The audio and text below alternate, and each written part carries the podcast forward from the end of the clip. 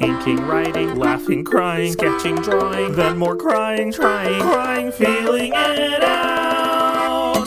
I just saw him look kind of frustrated. Well, the whole thing was, yeah, Yeah, I didn't watch the whole. I, I just heard Sekiro won, and I saw the Ghost of Tsushima trailer. And as a big fucking samurai weeb, I'm so stoked. I love. Yeah, so let's talk about that. Have you ever been to Japan? Yeah, Well, how was that? When? it was uh, back in high school, freshman year, and I was a piece of shit when I was in high school and did not appreciate travel. And it's one of those things where even looking back on it, I was like, why didn't I? I I had a good time and refused to let myself enjoy it. And looking back, I'm like, I did so many cool things, but fuck me because I didn't do anything. What'd you do? Past it, I so as part of a, a school organized thing um, my whole Japanese class went with another, or like our sister school's Japanese class or something. I can't remember. And during the week, we lived in a dorm and we like kind of had Japanese class. And then also we just went around Japan and ate at restaurants and like did karaoke and like did a bunch of stuff like that. That's awesome. Sightseeing, like shopping you were days. there for a week? How long? I was there for three weeks. God damn, three yeah, weeks? Yeah. So do you speak Japanese? I used to. I can only. Oh, here's my weeb coming out. Shotto nihongo de hanashimasu. Hanashimashita. I used to be able to speak a little. Okay. Now I speak barely any. Okay. Uh, there's still I can register a lot of things. Like sometimes if I'm understand? watching anime, I'll be like, "That's not what the subtitle says," but okay, I'll let that one slide. That's something that yeah, when we're watching when Derek and I are watching animes and they'll use like a clearly western like idiom, I always wonder what was the original like uh turn of phrase Oh that yeah, they used. it probably is not. it doesn't match up. Yeah, No, like yeah. There, there's one thing, not to make this the anime podcast, but there is one cultural thing that whenever people sit down for a meal, they say itadakimasu, which is essentially like thanking everyone for being a part of the meal, That's and it's nice. it's almost like a prayer, but not always religious. It's just kind A of a cultural secular thing prayer, now. yeah. yeah, and I've watched anime say. I love food, or who's ready to eat, or bon appetit. And I'm like, kind of. But you can't really translate that except nowadays and yet that you just did. that's true. Well, because I was going to say nowadays that animes become more of a, a general convention. I've seen animes literally say thanks for the food, which is pretty much what it means. And I'm like, I'll take that Okay. because I'm not confused by that. I don't know why they were masking it from me. Why why rice balls were called donuts in Pokemon? I don't get that because that fucked me up. Because there you are expecting these sweet, delicious rice balls, Yeah, and they're just rice balls. yeah. And I was like, those powdered donuts have a weird black square on them. I didn't know it was fucking seaweed. yeah, it's funny. It's the same thing in like um, Pokemon Stadium. I think they portrayed like uh, some things as, oh, these are delicious. These are the sweetest confections we have, and then you try them in real life, and yeah. You're like, no. Welcome to Feeling It Out with uh, Kyle and Conor. I'm Kyle. I'm Conor. I am a writer and uh, podcaster, and um, I'm a little drunk. and I am an illustrator and I make comics and I'm always drunk. This is great. Maybe this will be a normal thing that it's like the last episode of every month will be one where we're a little bit buzzed and we're it's, a little less structured. But um, I, I definitely endorse that sort of thing. yeah, so- anything to get some booze in us. But And that, uh, that really, I think that that helps get the feelings out. I think so. Yeah. So uh, today we're talking about downtime and specifically how you avoid some of the just like anxiety and the feelings and maybe even the depression that comes in during downtime, whatever that means to you. So I guess we'll start off with what does downtime mean to each of us? Do you want to go first? Sure, yeah, because this is something I think of a lot. Uh, I experience a lot of grief and guilt over downtime. I um, Well, I, oh, before we uh, get into each of our definitions, why don't we like just let me let me umbrella. So like any time that you're expected to be doing something, but there isn't anything to do. That's how we're defining downtime. right or because I also have another definition. Oh, of- please. which I which I will say that should be the focus. But for me, since I'm heavily related back to my art, for me, downtime is often, um, for example, on my comic Spell Slinger, sure to come out any day now. I I worked tirelessly on it for like almost three months, and yet I also almost beat Sekiro. Hopefully, by the time this airs, I'll have beaten it. You're I beat. Pokemon. I did all this stuff. I was still in my committed relationship and we did VR, Kyle and I and our friends and like all this stuff. So it's not like I was sitting there like, gotta keep the hustle. I also have a day job. So it's not like I was working on this like 100%, but originally I had more time to work on it. And I would have these days where after I was done uh, on my my clocked in schedule, I would say, okay, I, I, it's like three o'clock after lunch. I'm gonna or two, whatever, and I would I'm gonna start drawing, and I'm not gonna stop until like seven. Okay. Some very few days that would happen, but some days I just feel like shit, or I'm tired, or maybe lunch takes way longer, or I have to run errands. Yeah. And then by the time I get back, I'm like, I don't want to draw from like five to ten, and then wake up and do all this shit again.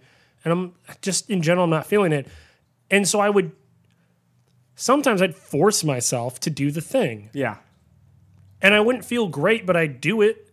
And then other days I wouldn't do the thing and I'd take a break. And then I'd feel guilty because the whole time I'd be thinking, I, I could be drawing, I should be drawing. Yes. This this comic's never gonna be done because I'm not working on it. And yet it's so easy to get burned out creatively. And I don't think people talk about that enough because the amount of times where I've almost put a project down is crazy. Yes.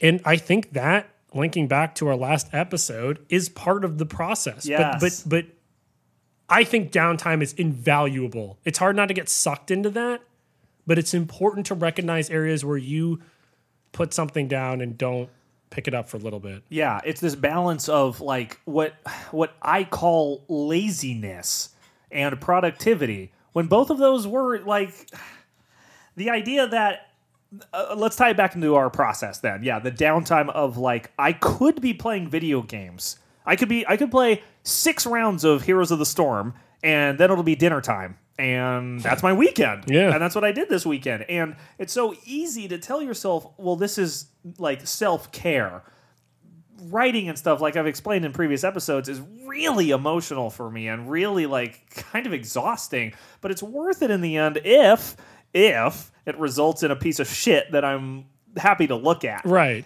and a lot of the times it's easy during like I know that I'll have so many hours next weekend, or heck, Christmas break is coming up when this is being recorded. Uh, the holiday season is coming up. I'm going to have so much quote unquote downtime. And I can tell you right now that I'm going to have some video games that I want to play. Oh hell yeah. But at the same time, I also have some writing that I know I would enjoy if I did. But for me, it's it's like I forget that I enjoy it. And I get this this feeling in my head of like I'm afraid to even like open up my computer and and even like like start doing that. I get into the zone where the the uh, self care is becoming a, a, a hindrance. Like I used to think that I, I what, what is it? I'm not a, I don't have an addictive personality. I don't play video games for nine hours because I'm addicted to it. I play video games for nine hours because I'm terrified of stopping. Because when I stop, I'm me again. Right. And I'm alone with my thoughts and I remember that I should be writing. a lot of it's avoidance. Mm-hmm.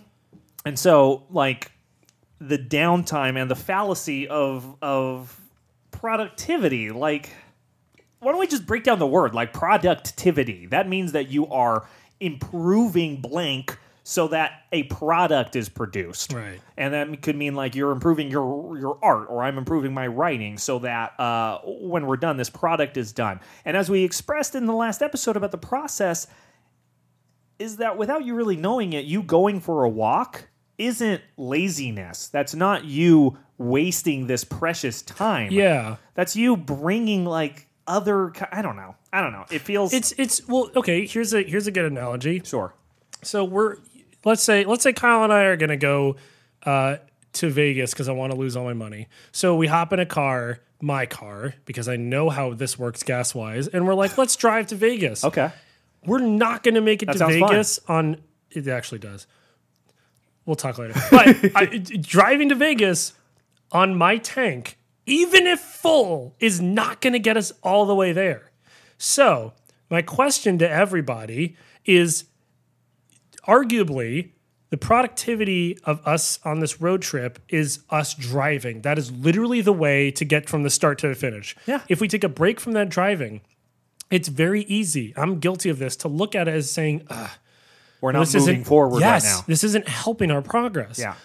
But you literally need to refuel. Sometimes a tire pops. Sometimes you get hungry. Sometimes you get sleepy. Yeah, and it's important to sleep and not drive while you're falling asleep.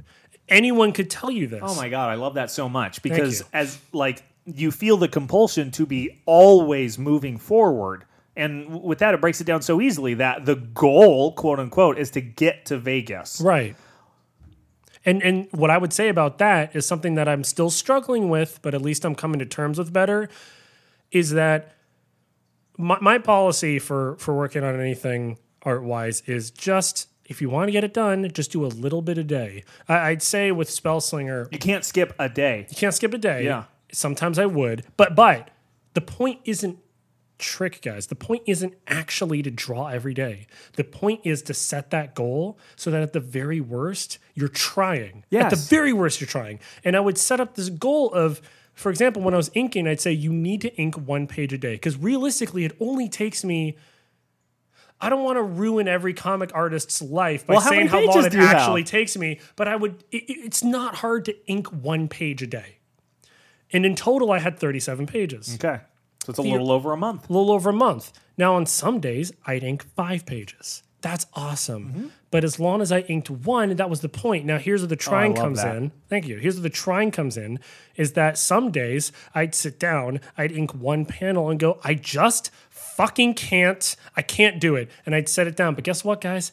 I still did something. Yeah, you inked one panel. I inked one panel. Even, like, and for the writing perspective, even if it's just like putting page numbers on your unfinished script or writing just just one piece of dialogue, Yeah. just one. It doesn't have to be a whole page. It doesn't have to be a whole act. Just one thing. One thing. because it's something that I feel with my brain. It's something that like when I go two, three days, maybe a whole week without writing, my brain starts getting all like fucking it changes shape and it starts to be ex- it starts to be okay with like oh i guess you're not writing. I guess you're not a writer. I guess you're a gamer now. I guess this is what you do. And when i write for a few days in a row i i feel like a different person man. I feel like i have the confidence when i go to other people that it's like oh i'm talking with you and i have this secret this secret thing that i'm working on Yeah. that's making me feel special out in the world and like maybe when it's done i won't fe- it won't be a secret anymore but but even so and yeah i No. feel like i lost my train of thought but that's kind of the fun of these episodes is no, that but we're it drinking. is. yeah, and I, I will say that um I so it's funny because I also feel my brain contort, but I would say that the difference between us is that sometimes I am like, maybe I'm just not drawing, but there's always a point. I feel like my cutoff's like six days where I start getting really fucking antsy about drawing. I'm like, I have to. I have to. It starts getting me really mad. There's Yeah. times and understand this, everyone out there who knows me, understand there are times where I'm like, whatever I'm doing, I'm like, I just fucking can't be bothered. I'd rather draw. I've canceled plans. I've stopped video games. I'm like, I just, even if it's just for like 30, like I, I remember once that I was supposed to hang out with some friends and I like ate lunch and I showered, whatever. I was ready to go. And then I was like, I'm just gonna like draw for a second because it's been a bit. And then I really started getting into this picture and I was fucking loving it. And fortunately, it was my friend who's the composer. And I'm like, I'm gonna be late because I'm doing a thing. He's like, do the thing. that's awesome Yeah. And I was like, thank you. But like, there have been times where I'm just like, hey, I can't hang out today. yeah And because you I have to work. Yeah. you can't not You can't do it. not do it. But it's we yeah, the brain contort, and I feel that where I just feel so different. Well, I, I know what you mean about how you just can't not do it. That Batman script that Mm-hmm. was 36 pages that I, I've mentioned before, I wrote during office hours at my last job. badass. And it's because it was during downtime. It was during this time at work when I had nothing to do. There was nothing to do.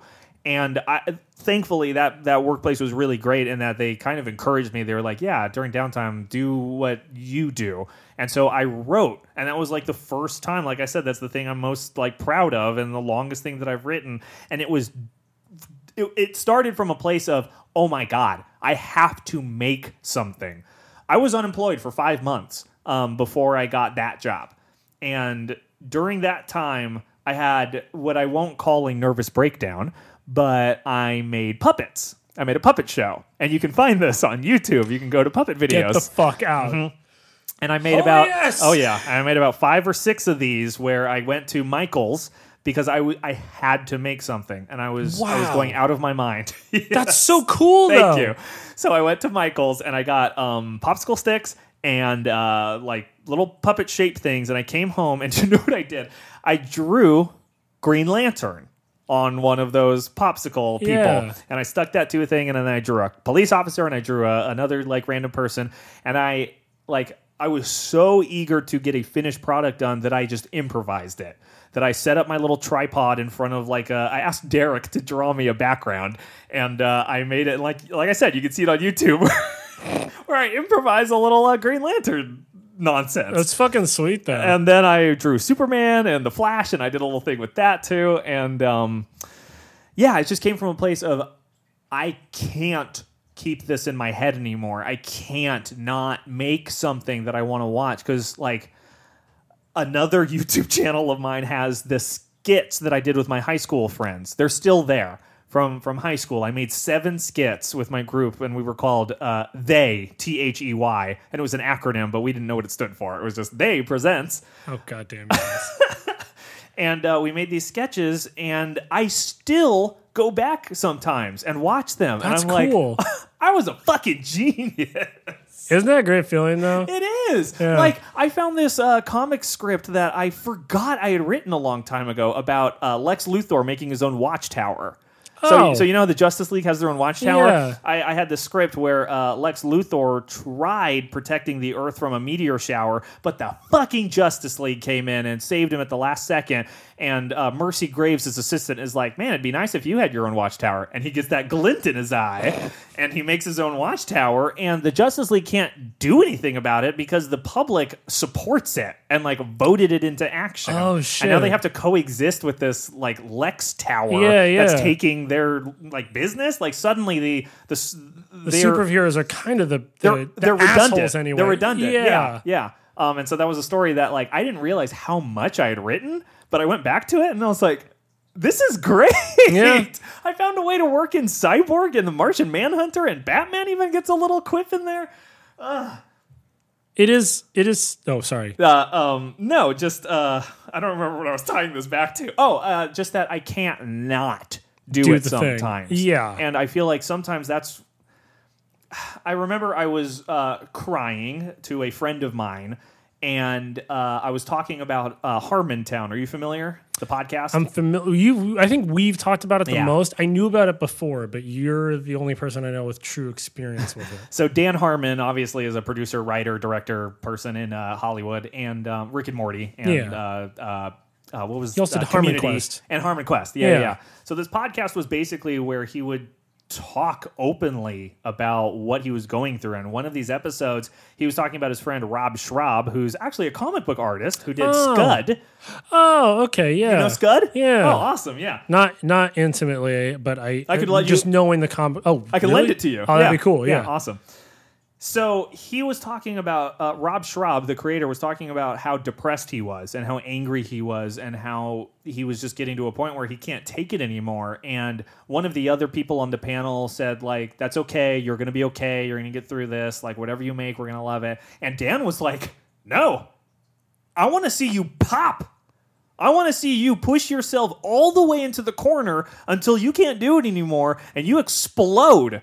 And I want to see what color that explosion is. And I want to Ooh. see what you do when you can't take it anymore. That's good wording. That actually. Oh, no, no, no. Go ahead. so I was gonna say that's actually where um, uh, one of my ideas came from. Was that I actually two of my ideas came from that desperation of not having anything to work on for so long that it it pops and we Like a volcano. Yeah. And we've talked about, I think we've talked about how I have, um, I had this web comic that I ran inconsistently for maybe two years. It was the choose your own adventure. We did talk Oh, about this. Oh, yeah. Yeah. Cool. So if anyone wants to see it, it's still on Tumblr. It's called Legend of Dremmers, D R E M M E R S. We'll put that in the description for this. Yeah, it it it was one of those things where I can easily see people being like, "What the fuck?" But it was so fun to do, and it it came from an, a time when I didn't have products I was working on, and nothing was going on. And my friend had asked me to draw up some sample pages for a pitch for a comic. Okay. The comic didn't go anywhere, but during that like two weeks of me working on the pages, I was I that, that was one of the moments when I really realized like yes, comics is what I want to be doing because I would I was also working two day jobs. So I would open one place, close the other, go home. I would draw until like four in the morning, take a nap essentially. I would do this like four times a week for two weeks. And I was so loving it That's because I was life, drawing. man. Yeah. And uh, even It sounds awful. it was fucking miserable. And that being said, that should not be an aspiration. That was a low point, but just to prove that like I was so creatively pent up that any excuse to make a comic, I was like, I, I fucking do this. And so I did that. And then soon after that, I started working on Dremmers. And that exploded in my own world. I have like four notebooks about it. I oh, have oh fairy tales set in this world. I literally made two languages. I shit just you keeps not. coming. You can't stop it. I couldn't stop it for like two and a half years, and it still comes up every once in a while um, because it's something else I worked on with Brian. Cool. And every once in a while, we'll, we'll go back to it or we'll talk about it again, and it just like kept fucking popping. But that that came from me being at a place where I was also really depressed and like all this stuff, and it it just built up. And the second someone was like, "Hey, can you write a story?" I'm like, "Oh, Yeah. yes, Yes. yes, I can." Oh my God. Here are all the characters. What? Yes. Yeah. Yeah, you're so right. That was the point when I was composing uh, back in like uh, the summer between high school and college. Uh, I had this one friend that I would go out to, and I would go, "What should I write a song about? Give me a song about." And he would go, "Oh, write about the greatest gift you could get on Christmas." And so I wrote a song called "The Greatest Gift." and then uh, he's like, "Okay, write a song proving Steve Oedekerk is the walrus." And so I ran with that, and now there's a song called "Steve Oedekerk is the Walrus." Okay. uh, that I think I sent to him at some point. I, do you, you know Steve Oedekerk? Yeah, I think I sent that to Steve Oedekerk, and he never responded. But Well, yeah. fuck him, but that's, uh, I mean, I think I did I that. guess if that falls into the, but anyway, Yeah. I'm really, I respect the fact that you sent it. So so um that that that inspiration that comes from so many like days, weeks, months of downtime, whether that's self-inflicted or just like you're working two jobs, man. Yeah, at the time, It's was- totally I mean, you were working two jobs. It's totally acceptable to want to sleep when you're done with those. Or eats. Yeah, so it's, it's, and that being said, it's something that I think that no one should be in that position where they're that forced to pop, as we've been calling it. But I will say, going back Have to, we been calling it pop? What do you mean? well, remember you were saying how Harmon was like, I want to see you pop. Oh yes, yes, Yeah. yes. Like burst, like explode. Yeah. And so I don't think it's always best to get pushed to that point, but I don't I think there's a benefit to that almost. And it sometimes brings out these stories that you didn't realize you you need to tell. Yes, yeah. And and you could I feel like it's pretty clear a year after if that was really the one or if it was just to get the idea out. But I found more often than not that idea came from that desperation and again, not everyone should be pushed to that point, but the reason why downtime can be so important is because if you take like a week off, this happened with Spellslinger, where I'd take a couple days off and then I I would be driving to work and I'm like, what am I doing? I've got a story sitting at home that's almost done. Holy shit, I love it. And I would like the second I got home, I'd be like, dinner can wait. I need to fucking do this. And I'd just be drawing all night. And those those highs don't always last, but that that still balance is always key, but that's still a good thing that can come from an important thing that's downtime. Yeah. I'm curious. Is there a story that you feel like you're not writing for whatever reason that like you're avoiding?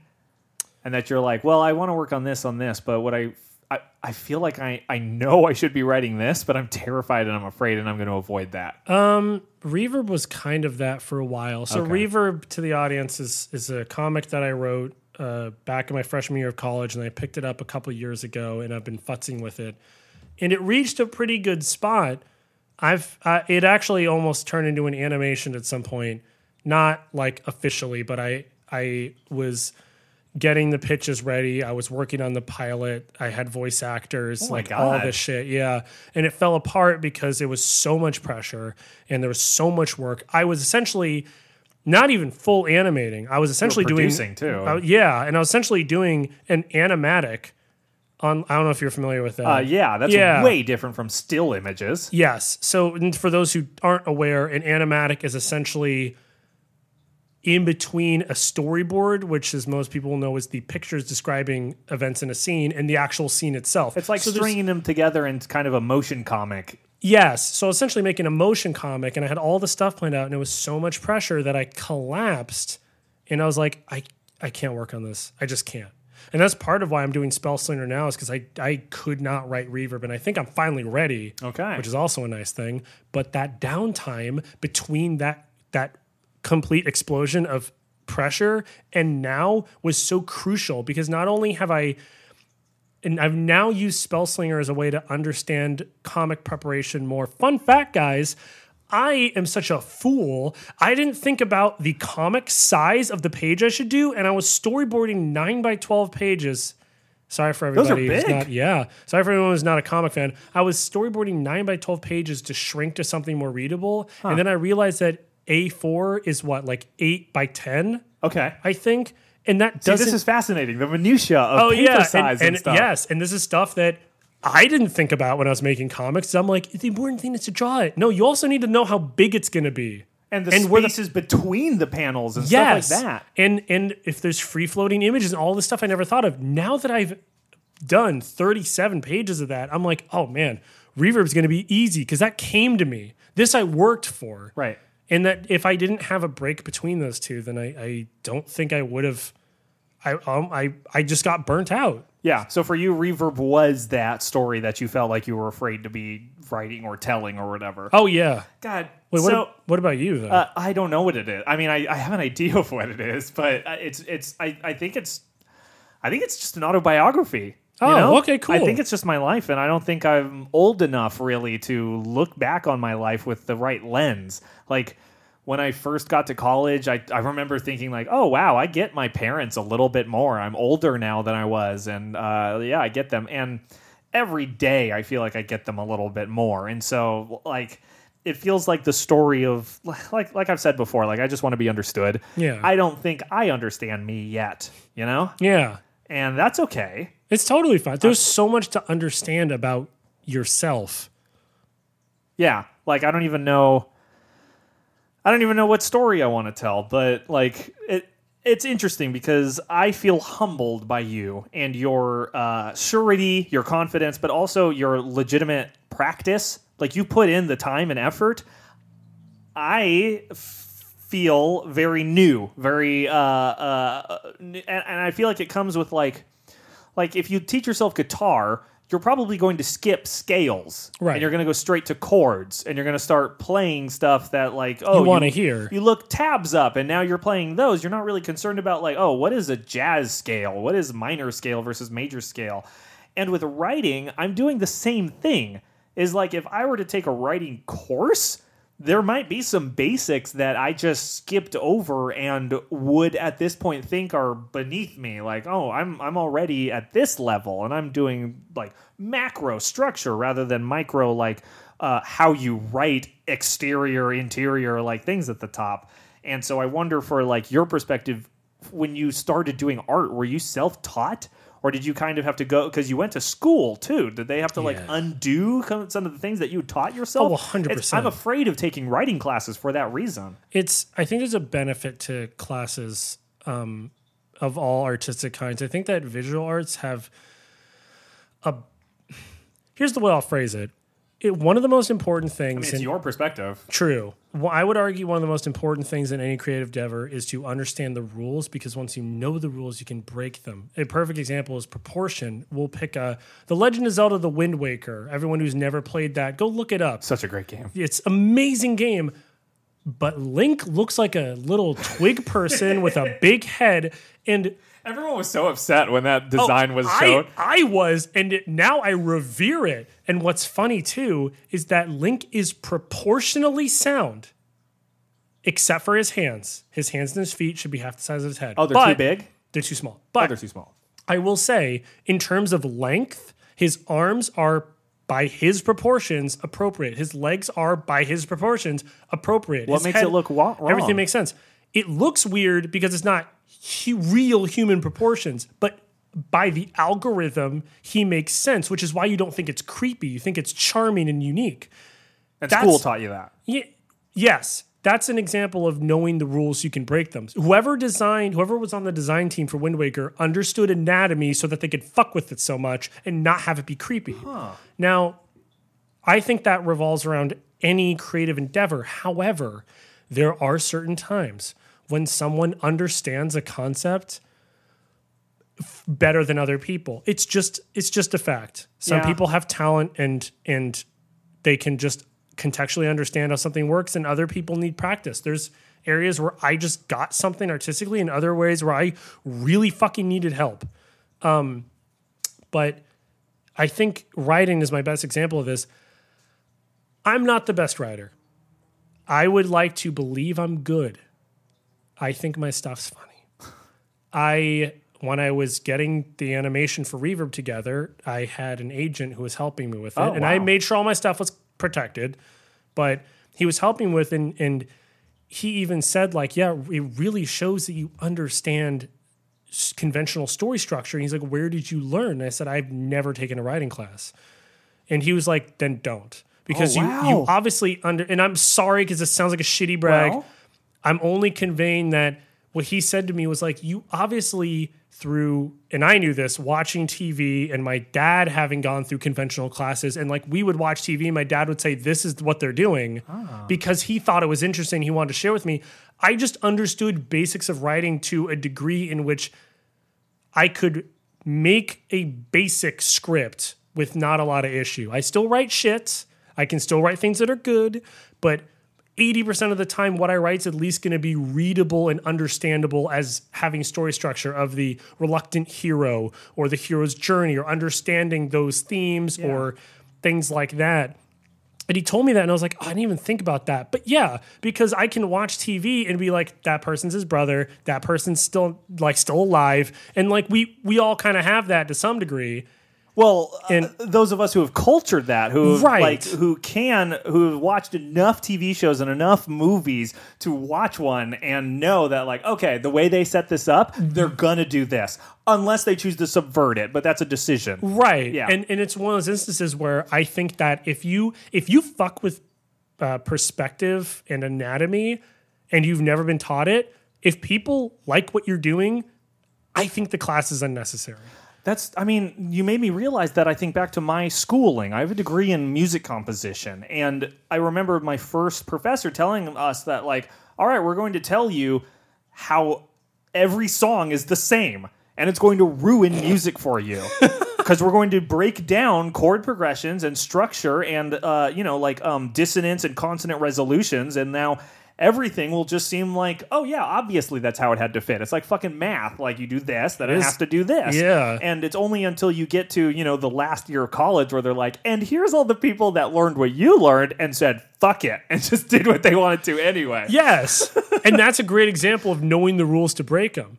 But there's, I think there's something to, if it's something you're struggling with, like I have problems with coloring. So I've researched the basics of coloring, color theory. I watch other artists do digital painting because I need to practice that Sure. compositionally i've been told by people that my my panel layout my composition is above average so i haven't bothered with knowing how that works because i innately figured it out But you're creating that curriculum for yourself. It's Yes. not some external source saying this is the tools you need to be successful at what you want to do. No. You are recognizing what you need to fix and you're seeking that out during your downtime. which we which i ran away from for a bit but man is it important Master Masterfully. because it it that actually is another thing how is we doing on Ah, we're wrapping up. Okay. uh, oh, my last thing to say to everybody is that if you're worried about doing downtime and not being productive, let's say you're working on a comic and you're having trouble with backgrounds, go make lunch, eat some food, and then look up background tutorials on YouTube. Watch a video. Technically, you're not doing the work; you're learning. But it's not waste of time. but it's not a waste of and then you can you can that's justification i think taking a break from entirely is good but that's something i've done many times yeah. yeah And I guess the thing that I'll end with is um, uh, Alan Watts is a philosopher that is no longer with us that I truly admire. And uh, he has this thought on the fallacy of improvement that if one is seeking to improve oneself, they are the one who needs improving. So logically, it does not follow that they can do the improving because they themselves need to be improved. oh okay yeah So to think that you in a vacuum during your downtime will just magically unlock the potential the potential, yeah you need to expose yourself to those YouTube videos, to those external sources that like like Conor's done with your curriculum, you need to make that because the that's the fallacy of improvement is that if you were just in a cave alone, I guess you'd get better at push-ups maybe, but but, but not uh, much not no, much because you are the one that needs improvement. So how can you be improving? It's about finding collaborators or mentors or things like that to get you out of what you may or may not perceive as downtime. Because Yeah. I guess the the takeaway is that downtime is a positive thing, right? it is Yeah, it not a- definitely is It's not a negative thing. It's this uh, opportunity for you to take your uh, direction and manifest it. yeah and, Yeah. and just like everything else downtime We're getting so preachy. we are i believe that it is. downtime is different for everybody like Yes. everything find what works for you i found what worked for me and i'm still working on it Yes, and and, that sucks and but I'm that's finding what works for me too. Yeah, and that's just the fucking name of the game is just trying shit out till it works. yeah. Yeah. So this was fun. Yep. Yep. See you next get- month. sorry, got preachy there. See, No worries. see you later, guys. Bye. Bye. Feeling it out.